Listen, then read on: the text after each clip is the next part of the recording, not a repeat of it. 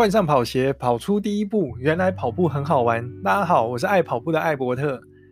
那前三集我们是呃起步系列，主要就是透过一些经验分享，希望有心想开始进行慢跑的人能比较顺利的跨出你的第一步。那接下来我们要讲的是坚持系列，就是当你跨出了第一步之后，你在这个慢跑的路上，你可能会碰到一些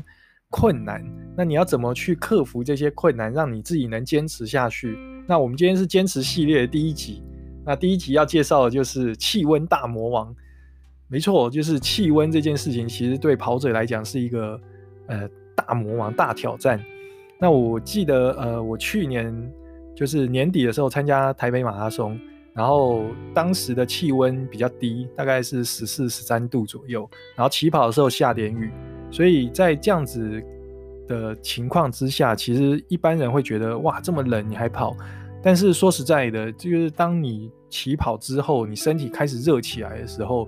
十四度的温度或者是飘一点小雨，其实对于跑者来讲是非常舒服的。那飘点这个小雨，其实是帮身体，因为你身体会越来越热，然后帮身体降点温度。那身体降温之后，你的就是你的体能的消耗就会慢很多，反而是呃跑者最怕的就是哇艳阳高照。万里无云的那种三十度、三十五度的天气，哇，那真的是跑到你，跑到你那个叫天叫地的。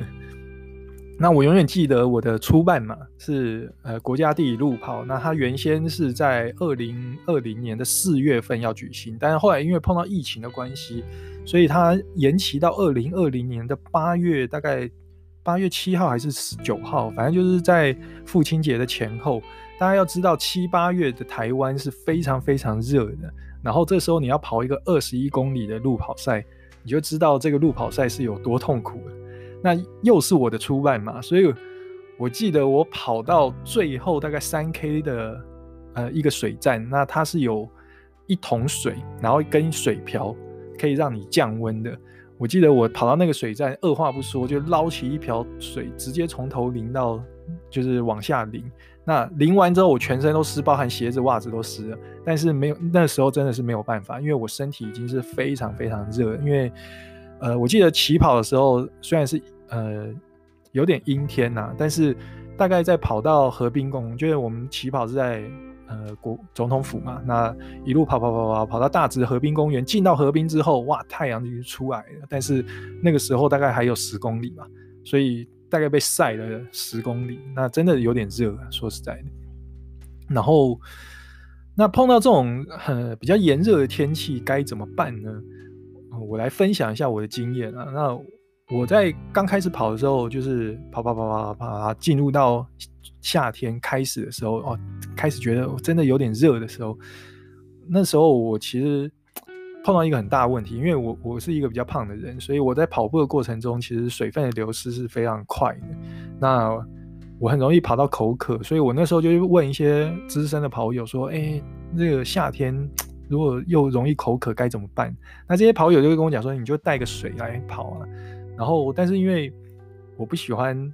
不喜欢抓着水瓶跑，所以一些跑友就说：“那你去买个软水壶。”那有些软水壶是可以套在手上的。那所谓软水壶就是它就是软软的，然后它大概可以装小一点的大概三百 CC，大一点的可能到五百六百 CC 都有。那你可以你可以套在手手上，然后或者是抓在手上，然后边跑的时候有需要就可以边喝。但是我买了一个软水壶，大概用了两次之后，我就不太喜欢用，因为我实在是不太喜欢手上。不管是挂着一个东西，或是握着一个东西，因为在摆臂的时候，我会觉得左右手的重量不平衡，那跑起来不是那么的顺。所以我后来就去问一些资深的跑友，那这些资深跑友就说，不然你去买一个水袋背心。那这个水袋背心也有人叫水袋背包。那顾名思义，它就是呃，它是一个像背心的东西，然后有很多口袋。那最特别的是它后面。可以放一个水袋，那这个水袋的话都会接一个软管出来，长长的软管。那这个软管就是你在跑的过程中，如果你口渴了，你就是咬着这个软管，然后吸，就可以从水袋里面把水吸出来。那水袋背包其实我个人是非常非常喜欢，我的第一个夏天其实就是呃靠水袋背包度过的。那只是说，呃，水袋背包它其实有一个缺点。我记得我的初半马就是国家地理路跑赛这一个这一场半马，我是背着水袋背包跑的。那时候我水袋背包里面放了大概一点五公升的水。那但是我跑到大概最后三 K 五 K 的时候，因为我刚刚有讲嘛，大概在十 K 的时候太阳就出来了。然后我跑到大概最后三 K 五 K 的时候，我觉得我的整个背在燃烧。原因是因为水袋背包虽然说他们厂商都有做一些透气性的设计，但是毕竟它还是一个东西罩在你的背上面，所以呃，加上你又被太阳直晒，身体已经不断的温度不断的上升，我那时候真的觉得我的背在燃烧。这也就是为什么我在最后三公里进到水站的时候，我要。捞起一瓢水，不管身体会不会湿，就直接淋下去。因为我觉得身体真的好热好热，尤其是背部。那水袋背包有个好处，就是因为它装的水量比较多啊。那就是你跑起来，你比较不怕缺水。因为你如果怕缺水，你就可能装到两公升也可以。那如果比较不缺水的人，可能装个一公升或者是几百 CC 的水就可以了。那水袋背包的另外一个好处就是它口袋很多，所以你可以放钥匙啊、放手机啊都没有问题。不过经历过这个就是国家地理路跑这个痛苦的经验之后，我就知道水袋背包不适合我拿来作为路跑赛的补水策略，所以我后来就跑去买了一个叫做水壶腰包。那这个水壶腰包顾名思义，它就是一个腰带，然后它后面是可以放一个水壶。那这个水壶大概是五百 CC 的水。那这个水壶腰包，一般人可能会觉得，哎，你腰部放一个水壶，那样 跑步的时候会不会上下震动？其实现在厂商都是设计得非常好，它那个只要扣紧之后，基本上你不会感觉它根本不会晃动。然后你甚至我觉得，因为它靠在那个腰部、臀部的位置，那这边的就是那个水壶的重量，我自己觉得并不会非常的明显，反而是就是。透过呃腰部的支撑，可能就把那个重量的感觉给抵消掉了。所以我后期是非常非常喜欢用水壶腰包，包含我自己呃夏天出去训练的时候，我也可能会带水壶腰包出去这样。那我觉得在冬季，嗯、冬季参加半马二十一 K，因为冬季本来流汗量就比较少，所以你的水补给。其实需求也比较少，所以一个五百 CC 的水壶基本上可以让我撑完整场半马。那呃，带这个水壶腰包的好处就是，你前几个水站你可以不用去人挤人啊。那虽然说这有点作弊啊，但是因为反正我也不是能站上台拿个第一名、第二名的这种站上凸台的人，所以应该也没有人会在意我的作不作弊这件事情啊。那呃，夏天的话，另外除了补水之外，另外就是呃，尽量不要在艳阳高照下去跑步，除非你今天是要做热耐力的训练。不过因为初阶的跑者其实根本不用做这个训练，所以你们就尽量不要在艳阳高照下去跑步，因为这个相对是非常危险的。那什么时候跑比较好呢？基本上就是早上天亮之。天亮之后，太阳升起之前，这时候气温是一整天里面最舒服的。那你在这个时间点跑是最好的。那像我的话，我个人是没有办法早起的人，所以我不在，我通常都不在早上跑。那不在早上跑，那我所以我就是选择在晚上跑。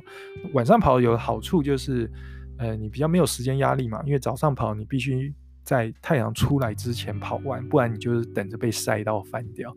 那在晚上跑的话，就比较没有时间压力。但晚上跑其实也有一点缺点，就是晚上跑的气温还是会比早上跑来的高。因为太阳即使下山之后，但是整个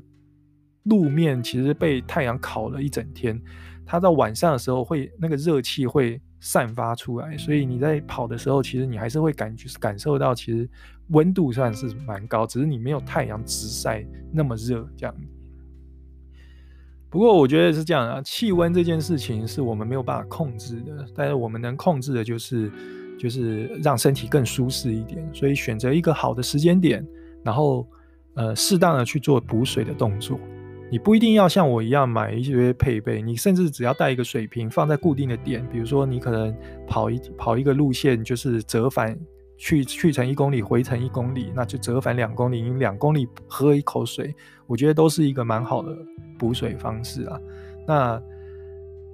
就是呃，因为在跑步的过程中，任何的不舒适或者是不适不适的感觉，都会让你没有办法坚持下去，也会成为你的一个借口。所以还是非常建议大家尽量的，呃，碰到这些。我们没有办法控制的气温的这种问题，我们尽量去克服，然后尽量让自己跑起来舒服一点。那这样你比较容易坚持下去。那夏天不要放掉，维持跑量，这样子你的秋天、冬天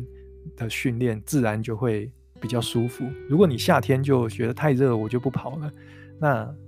你有很很有可能，你就是从此不会再跑步，或者是说你秋天再跑的时候，你就会非常痛苦，因为你已经一整一整季没有跑，